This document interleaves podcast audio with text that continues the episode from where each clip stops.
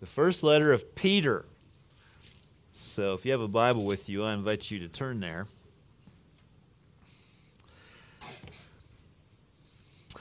We begin a new sermon series today that will take us approximately up to the Easter season.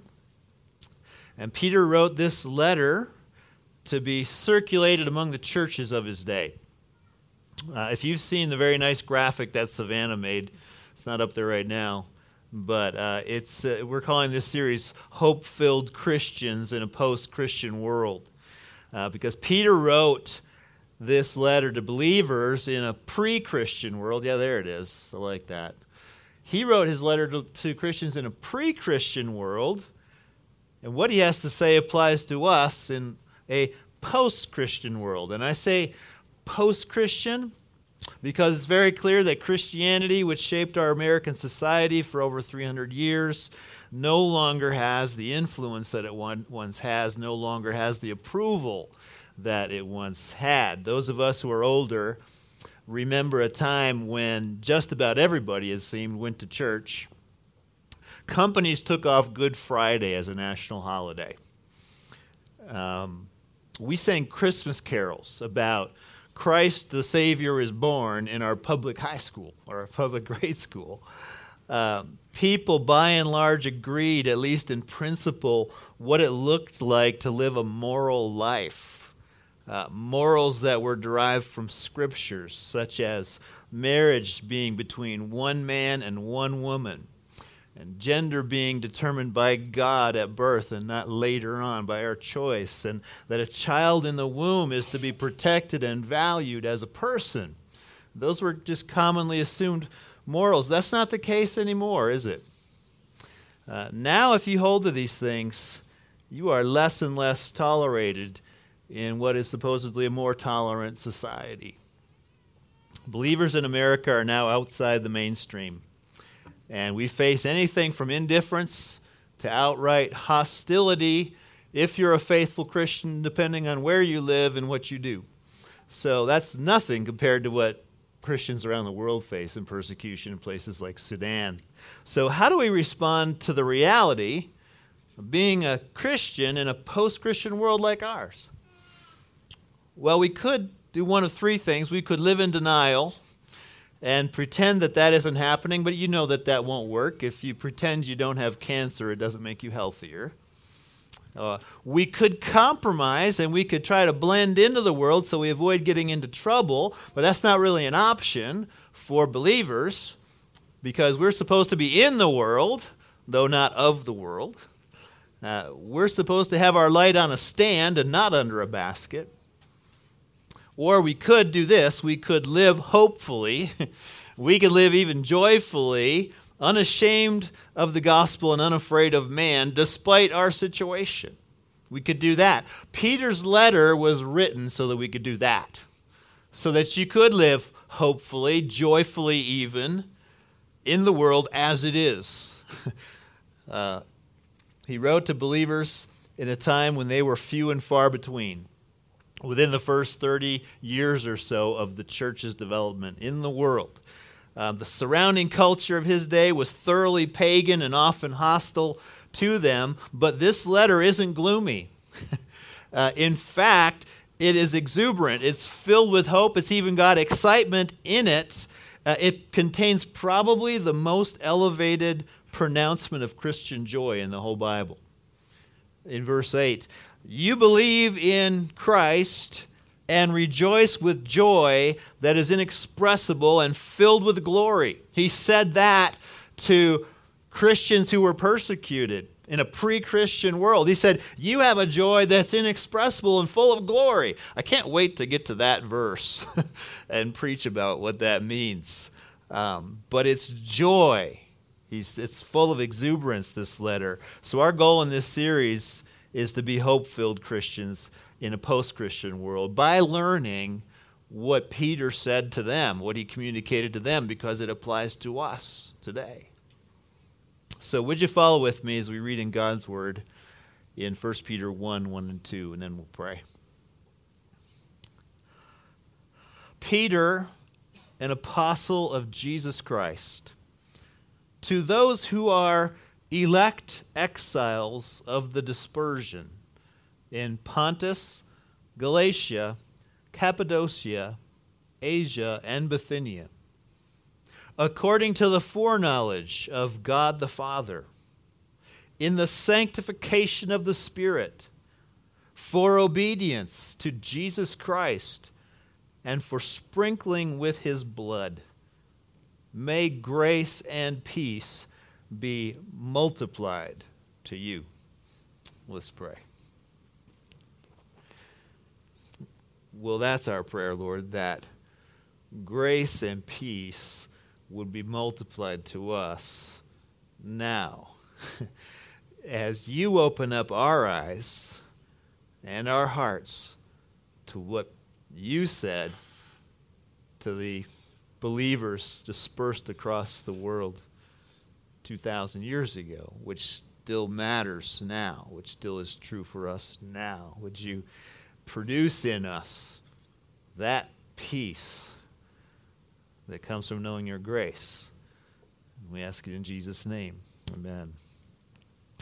Well, this introduction may be only two verses, but it's packed with information about the identity of believers in Jesus. There are themes here that are going to be expanded on in the rest of the letter, but they're sort of condensed right now as a heads up. Um, if you're a Christian, if you have a genuine trust in Jesus as Savior, there are certain things that are true of you, things that Peter calls to mind here that you and I need to know. What exactly is your position and your purpose in this life? How do you, or how are you different from the non believing world all around you? Uh, do you know who you are, my Christian brother or sister? Uh, Peter tells us, and I see in this passage six statements about your identity as a believer in Christ, and we're going to unpack them like gifts from the Operation Christmas Child shoebox. Um, God has sent us a shoebox full of gifts today in verses 1 and 2.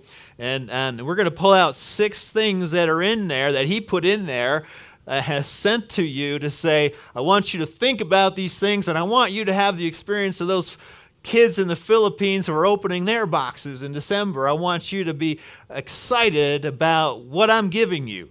So that's how we're going to approach this passage. We're going to look at six things that are true of you as a Christian. Here's the first one you are chosen by God to be blessed and to be a blessing. You are chosen by God to be blessed and be a blessing. I'm sure you didn't see those words in there, but the thought is contained in this greeting to those who are elect exiles of the dispersion. No, now, other translations read that differently. Uh, the NIV says, to God's elect, strangers in the world, scattered throughout all these places that are named. But elect exiles of the dispersion is the most literal rendering of the three Greek words behind that phrase. And when you say it this way, then it's an unmistakable reference to the people of Israel. Uh, we know from the Old Testament that Israel as a nation was elect, they were chosen by God to be his own people, and they were chosen for a purpose. So you go all the way back to Genesis 12. 12, 12 2, God says to Abraham or Abram, I will make of you a great nation, and I will bless you, and I will make your name great, so that you will be a blessing. So God promised a nation that would descend from Abraham. This nation would be blessed, and they would be a blessing to all the nations around them. And God would enter into a covenant with them. I will be your God and you will be my people. So he's going to provide for them. He's going to protect them. He's going to save them. His favor is going to be on them so that they in turn can be this instrument of blessing to all the other nations. They, are his chosen people. And this, this nation was birthed, as it were, as they left Egypt, as they were rescued out from slavery and crossed the Red Sea, and they entered into their own land and we called them Israel. That was his chosen people that were to be blessed and to be a blessing. But what happened to Israel? You look at your Old Testament history and you know that they went into exile. Um, because after hundreds of years of unfaithfulness to God and not being a blessing that they were supposed to be, God let them be conquered. The Assyrians came in and took out northern kingdom and the babylonians came in and took out the southern kingdom and they, they took them out of there. They went into exile. They were scattered through the nations. Many of them came back. They built a new temple but there still remain many of them just kind of all over the place.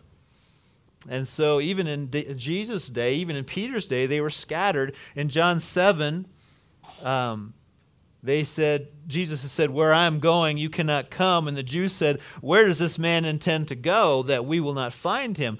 Does he intend to go to the dispersion among the Greeks and teach the Greeks? See, the Jews were scattered all over the place, even in their day. So when Peter writes to the elect exiles of the dispersion, He's saying, I'm writing this letter to you, God's chosen people, the nation descended from Abraham to be blessed, to be a blessing to the world, which is why some commentators would say, well, he's writing to the Jewish Christians then. Uh, he's writing to the, the Israelites who put their faith in Christ. And that's all he means here because the language is so connected to Israel. But here's the encouraging thing for you and me, friends Peter is actually writing this letter mainly to believers like you and me who don't come from a Jewish background. He's mainly writing it to the Gentile believers. Because in chapter 2, for example, he says, Once you were not a people, but now you are God's people. Well, the Jews were, they were already a people. They knew that. that. That's their identity. I'm a people. But he's saying, no, you weren't a people because you were Gentile believers. You came out of the pagan world. But now you're a people. He's writing to you and me. He's talking to Gentile believers. This is a letter for all believers. And it means that you and I, believers in Jesus in Colorado in 2017, are the elect people of God, the true Israel of God, with whom he has entered into a covenant. I will be your God, and you will be my people. I've chosen you to be blessed and to be a blessing to the nations. Now, here's why that's good news. That explains why we can so freely claim Old Testament promises that God made to Israel. You've no doubt claimed some of them. I was uh, in a crowd of runners starting a race one day. I think it was Grandma's Marathon. And I saw a guy with uh, Isaiah 40 31 tattooed onto his leg. And uh, it says, that verse says, They who wait for the Lord shall renew their strength. They shall mount up with wings like eagles. They shall run and not get weary. They shall walk and not faint. Now, I don't think that God gave that promise so that this guy could finish the marathon. I don't think that that was a guarantee that he was not going to grow weary in 26 miles. But it is a promise that the Lord will bear you up in all things as you trust in him and you can claim it. Because even though that was said to Israel, God is saying, You believers here now, you Gentile believers, you're the true Israel. You're the recipients of that promise. You're God's covenant people. That's why you won't grow weary. That's why I'm going to hold you up, because you have my favor. I've chosen to bless you. That's good news. Peter starts out with good news. You are the chosen people of God to be blessed and to be a blessing. Let's continue. Here's more good news about your identity. You're a temporary resident away from your true home. You're a temporary resident away from your true home. That's what the word exile means. It means you are displaced from your homeland. Uh, to use an older word, you are a sojourner. That means you are not where you belong. You are a temporary resident who's living away from your true home. Now, that might not sound like a good thing at first, to be displaced. but when we think about it, this is actually very good news for us. First of all, what exactly is home? Well, home is where you settle. Home is where you can let your guard down and be yourself. Home represents rest. Uh, everything that I need to live is here. Home represents belonging. I'm surrounded by the people that love me. Uh, home represents familiarity. This is my bedroom. That's my stuff. I put it all there because that's the way I like it. I feel like I'm in my element here. At least that's the way home is supposed to be when sin doesn't ruin it. And for many people, that isn't what home is like, but home should be that way. Home represents the place where you truly belong and where you find rest and you go, ah, you know, that's where you can put your feet up. Peter says to us, You're not home right now. You're not home. Whether you live in Pontus or Galatia or Asia or Aurora or Denver, wherever you live, your real home is somewhere else, is what he's saying. This world is not your home. So, where is it? Where is your home then? Answer Your home is with God in the new heaven and the new earth. That's where you belong.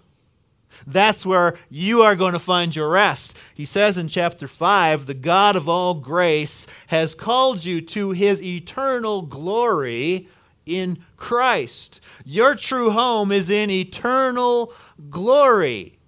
You are a citizen of a kingdom that is not of this earth. Your home is the city where there are no more tears, no more sorrows, no more suffering, just endless, joyful, meaningful activity in the presence of your Savior, Jesus Christ.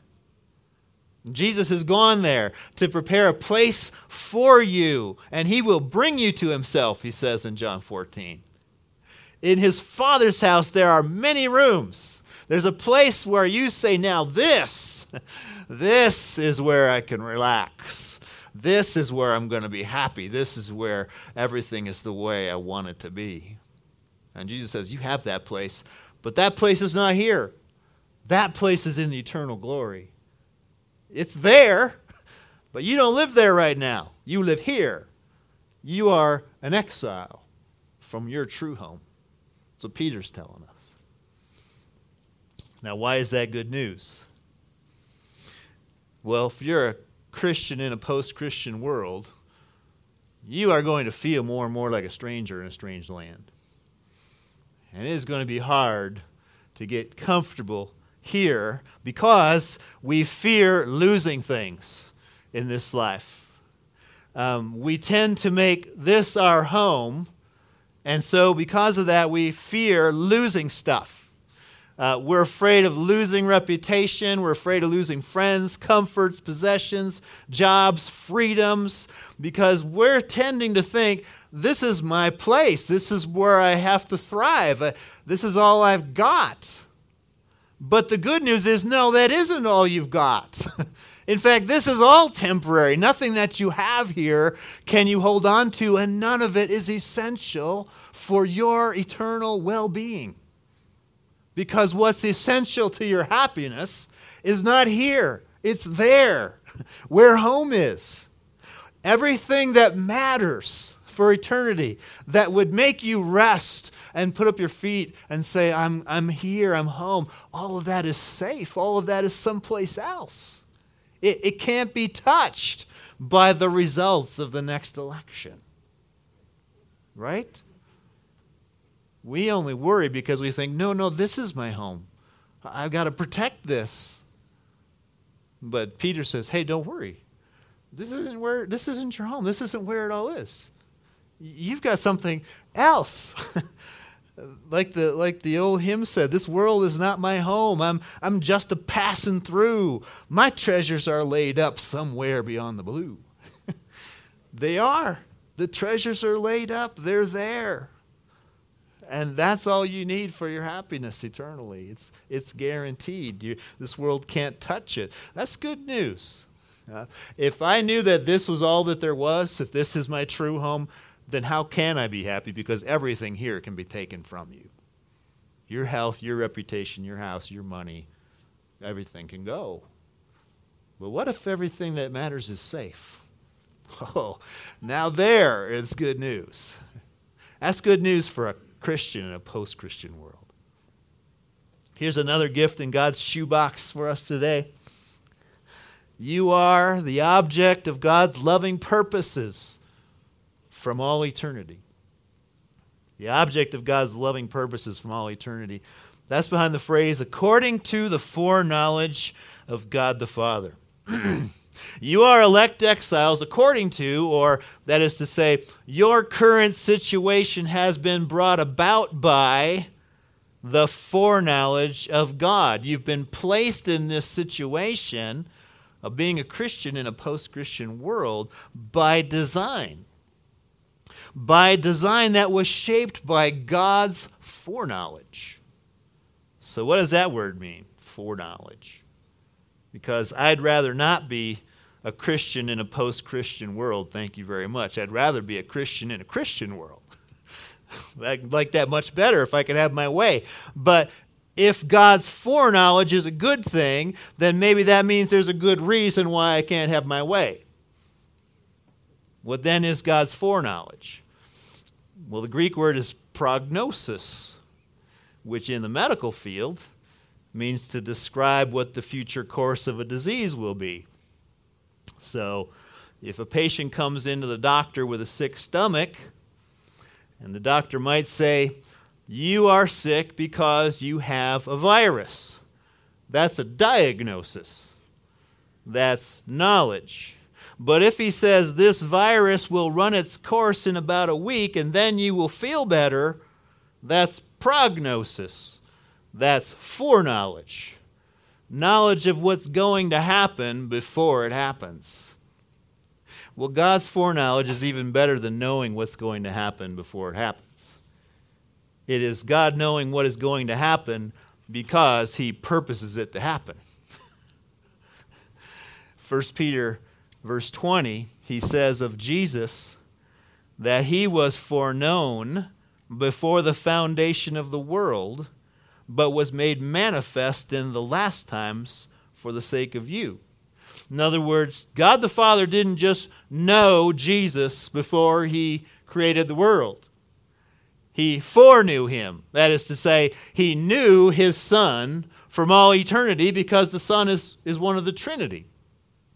But he foreknew his Son as the one that he was going to send into the world to make manifest the Son in our last times for our sakes in the person of Jesus Christ. He foreknew Jesus as the one he would send to die for our sins on the cross before we even existed. God's foreknowledge of Jesus was his loving purpose from all eternity to save a people for himself. And that's true for us too. God's foreknowledge of his elect exiles is not just that he knew a long time ago that we would be Christians in a post Christian world. His foreknowledge is that he purposed for us to be Christians in a post Christian world. He purposed it. I know it's going to happen because I'm going to make sure it happens. That's his foreknowledge. As Paul would say in Acts 1726, God has determined allotted periods and the boundaries of our dwelling place. It's His purpose to put us here in Colorado in 2017 as believers. And that comes from His loving, fatherly heart, the same loving, fatherly heart that He had for His own beloved Son. We might say, well, that doesn't sound very good to me. But, friends, remember, he did the same thing for his beloved son Jesus. He sent his own son into exile, away from his true home. Why? So that he might rescue us, so that we might follow him into eternal joy, so that there might be a people that don't have to bear the guilt of their sin and be punished for it. That was a loving purpose. That was the Father's purpose for sending his Son into exile. And he has an, a loving purpose for you and me to be where we are now when what we want to be is in our true home. he has a loving purpose for that. And we'll see what some of those are as we go through 1 Peter, but we just know based on his character, based on what he did with Jesus, that he must have something good in mind for us too, or he wouldn't let us be here in this situation. It's God's love that put us where we are. A love from, from eternity what he says to us through Jeremiah I have loved you with an everlasting love. Therefore, I have continued my faithfulness to you. You are a Christian in a post Christian world because of God's everlasting love for you. For whatever reason, it's the right thing at the right time for you and me. Our Father's a good Father, and He knows what He's doing. And it is good. Somebody once said that it isn't suffering that we can't endure it's suffering without any purpose. That's what we can't endure. And Peter says, You have a purpose. God has purposed where you are and why you are there. Here's something else describes your identity in this world as a believer. You are the object of the Spirit's transforming presence. You're the objects of the Spirit's transforming presence. That's not a major theme in Peter, but it's an important theme. It comes from that phrase, in the sanctification of the Spirit. Theologians sometimes get twisted up trying to narrowly define what that means. Some say, well, it's referring to what we call definitive sanctification. That specific moment in time where the Spirit of God sanctifies or sets you apart for God much like how the Lord set apart the tribe of Levi to carry the ark of God and minister in the temple. Now, others say, well, that refers to what we call progressive sanctification, which means that ongoing work of the Spirit to make you more and more free from sin and more like Jesus. Well, I think it's a good interpretive policy to not try to make a choice between two things that both work and where we don't have to make the choice. I think both definitive and progressive sanctification fit into that phrase, in the sanctification of the Spirit. It fits with, with Peter's purposes for the letter and what he's going to go on to describe. As a believer in Christ, something wonderful has already happened to you. At a point in time, you have been set apart for God, you were chosen. Absolutely. You're, you're not the same anymore. You moved from one kingdom to another. You went from death to life. You went from unresponsive to God to responsive to God. Yes, that happened for sure. Absolutely. You were born of the Spirit, as John would say it in, in John chapter 3. But the Spirit's also at work in you, constantly making you more like Jesus and more free from sin. You look at the, the writings of Luke, and, and Peter experienced this. Peter knows this from experience. Remember Peter at the end of the Gospels? Uh, I don't even know the guy. you know, he gets he has no courage to witness at all. Uh, he gets put on the spot. I think you're one of them. Your your accent gives you away. No, I I'm, I don't know anything about Jesus. That's Peter. And then what happens? Pentecost comes. Luke or Acts chapter two and you will receive power when the Holy Spirit has come upon you, and you will be my witnesses. And all of a sudden, Peter's out there in front of thousands of people saying, You crucified Jesus. Repent. Where'd that boldness come from? You will receive power when the Holy Spirit comes upon you. Transformation. All of a sudden, you're different and you start acting differently. Do you ever think that could happen to you? that you could have that kind of boldness, that you could be transformed from the thing that bothers you and that you feel stuck in, and that one day you could be free from that thing. That can happen. If God can take a, a, a, a fisherman who's afraid to show his face in society and turn him into a global apostle, he can do that for you. He can, take, he can change you. And he's going to as we cooperate with the Spirit, as we walk by the Spirit, as we pursue the Spirit's gifts and His power. yes, transformation happens. And we're going to have a series on that after Easter, as we're going to talk about earnestly desiring the spiritual gifts, especially that you may prophesy. We're going to have that down the road. Joy is a fruit of the Spirit. He wants to produce that in us. Let's move on. Another description of your identity. You are chosen to obey Jesus Christ. You are chosen to obey Jesus Christ. That's obvious from the phrase, for obedience to Jesus Christ. You elect exiles. You are elect exiles for obedience to Jesus. That's what you've been set apart for. That's what he's doing in you to make you more like that. In chapter 2, Peter's going to say, You were all straying like sheep, but have now returned to the shepherd and overseer of your souls. You know, in our rebellion to God, we, we think it's a good idea to just do what I want. You know, don't tell me to obey anybody. I'm going to be my own person. I'm going to decide for myself what to do. No, don't talk about obeying people. I, I want to be free. I want to be free from all that. We think that's a good idea, to not have to obey anybody. and, and Peter says in chapter 2 at least, no, actually, that's a bad idea. That's a very bad idea. because that makes you like a straying sheep. That makes you like one little sheep out there, vulnerable to the wolves. And you're going to get eaten.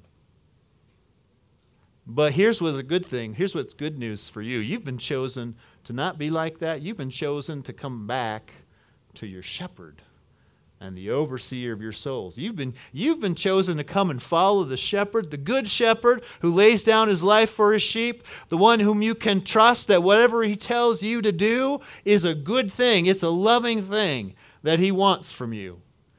It's a good thing. It's a privilege to obey and follow this good shepherd who's seeing over you, watching out for you, and who knows what's best for you. That's a, that's a privilege to do that. It's no privilege to be disobedient. that's the curse.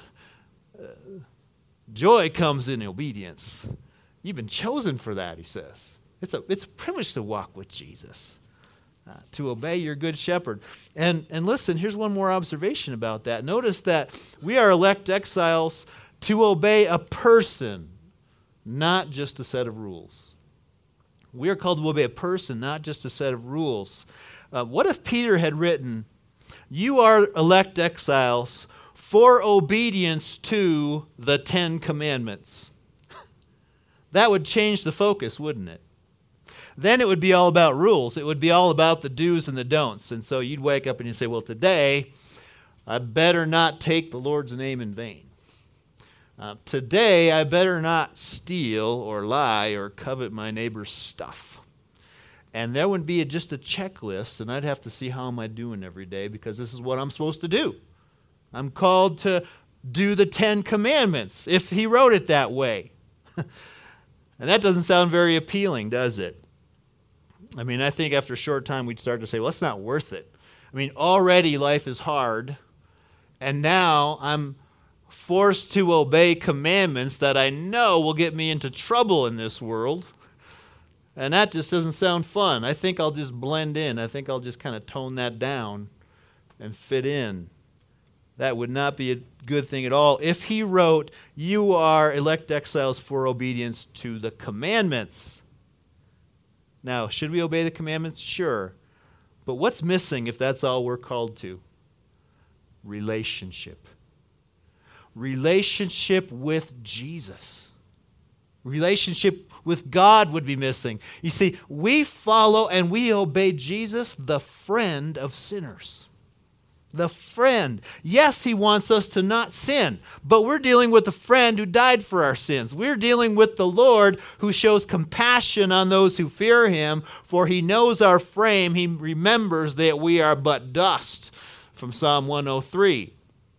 He knows you and I can't do it perfectly. We're going to obey. We're going to try to obey. We're going to seek it. We want to be holy. Peter's going to come back to that theme later. But we know that we're going to fail. We're never going to do it perfectly, but we're not just following a rule book that keeps on condemning us. We're following a person who was condemned in our place. and who has made it easy to follow him. He's saying, I've already done, I've already taken care of the sin issue. You're, I've, I'm for you now. I'm for you. You're going to stumble. You're going to do things wrong. You're going to have days that you regret and wish that you could have over again. But I want you to know I'm for you. I'm for you. My yoke is easy, my load is light. Yeah, there's things I want you to do, but I'm for you. I'm for you. That's who we follow. And so the motivation for obeying Jesus is love, it's gratitude, it's yes, of course, of course I want to do that. You're such a good shepherd. I want to be where you are. That, that's our motive. One more thing Peter says about your identity you're chosen to be cleansed from all your sin. We've already started to go into that waters, but now let's go straight there. This is from the last phrase. You are elect exiles for sprinkling with his blood. For sprinkling with his blood. That's one of the purposes God chose you for. That reaches back into the imagery of the Old Testament sacrifices, the animal sacrifices that were offered to atone for sin. One example is the cleansing of the leper in Leviticus 14:7. You'd bring a pair of birds to the priest and the priest would sprinkle the blood. He would kill one of the birds. He'd sprinkle the blood seven times on him who is to be cleansed of the leprous disease. And then he shall pronounce him clean and shall let the living bird go into the open field. That's a picture of cleansing from the defilement of our sin. That's a picture of forgiveness. That's a picture of God putting it behind his back, dealing with it, taking that out of the way. The other bird goes free. This, this image of it's gone now, you're cleansed now, your sins are gone now. That's what that's a picture of. That's what Christ has done for all the elect exiles of the world. He removed from us the defilement of our sin by the sprinkling of his blood, and he has forgiven us. And we will continue to enjoy that forgiveness forever for the rest of our lives. We're going to experience what John said in his first letter if we walk in the light as he is in the light, we have fellowship with one another, and the blood of Jesus, his son, cleanses us from all sin. A continual cleansing, a continual, yes, I fell, but Lord, thank you for your forgiveness. a continual, yes, there's blood shed for me. Yes, it's dealt with. I can keep moving forward. You can't have a better hope than that. You can't have a better hope than to know that no matter what happens in your life, as you navigate the waters of being a faithful Christian in a post Christian world, you are forgiven all of it, all of your faults. The blood of Jesus will continue to cleanse you from everything that we do wrong. You know, God does not promise that our way in this world is going to be easy. There are things that are going to sadden us, things that are going to perplex us. Peter's going to name some of those things in his letter. The narrow road that leads to life is a hard road. But here's one burden that you don't have to bear on that road trying to get God to be on your side. because he's already on your side. Like Hebrews 10:19 says, we have confidence to enter the holy places by the blood of Jesus. You always have confidence to walk into his presence because blood has been shed that makes you acceptable. You don't have to bear the burden of the world and trying to please God so that you can be accepted by him. you don't have to bear both those burdens. He's going to help you bear the burden of the world because he's for you. And yes, we will want to please him but He's already dealt with your sin. Even on the days when you blow it, God is for you. Let me close with this. What then do you say to a person who's identified by all these things? What do you say to a person in a post Christian world who's a Christian, who is chosen by God to be blessed and to be a blessing? What do you say to a person who's a temporary resident on earth, whose, whose real goods, whose real treasures are stored away safely somewhere else? What do you say to a person who's the object of God's eternally loving purposes? To somebody who is the object of the Spirit's constant activity, transforming you? What do you say to a person who's chosen to obey Jesus and follow the Good Shepherd wherever he goes? What do you say to somebody who's chosen for continual cleansing of their sins? Well, you say what Peter says at the end of verse 2. May grace and peace be multiplied to you. May grace and peace be multiplied to you. Grace, God's favor to people who deserve only wrath. God's undeserved favor. May that multiply to you. May, may the privileged position that you hold with God settle into your consciousness and direct you every moment. May you know deeply how good it is to be an elect exile. That's what he's asking. And may peace be multiplied to you. May God's own peace, may God's shalom be multiplied to you. That means that you would experience soul prosperity, inner well being, satisfied that you lack nothing good in God's care. May you be able to hear the bad news or bad situation in the world and not despair because you know you're in a good place no matter what happens. May that be your experience multiplied over and over and over again in your life. That's what you say to somebody who is the beneficiary of all these things, whose identity is that. It's by embracing all that you are and all that you have in Christ that you can say, Yes, grace and peace. I'm the recipient of great grace. I can have great peace no matter what. These things cannot be taken away from me by anybody. That's why you have reasons to be a hope filled Christian in a post Christian world. And we're going to come back over and over again to these reasons as we go through the letter. Let's pray.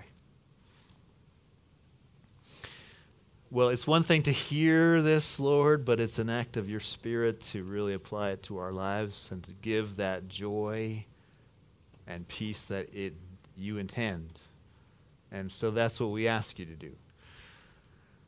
We ask for this to sink in and to start working its way down into our innermost being so that we start to feel like you want us to. that we start to have a certain um, level of security that surrounds us like a bubble knowing that our true life is somewhere else and being kept. And that you are with us every step in this life. Would you, would you do that in us, Lord? May grace and peace be multiplied to us. In Jesus' name, amen.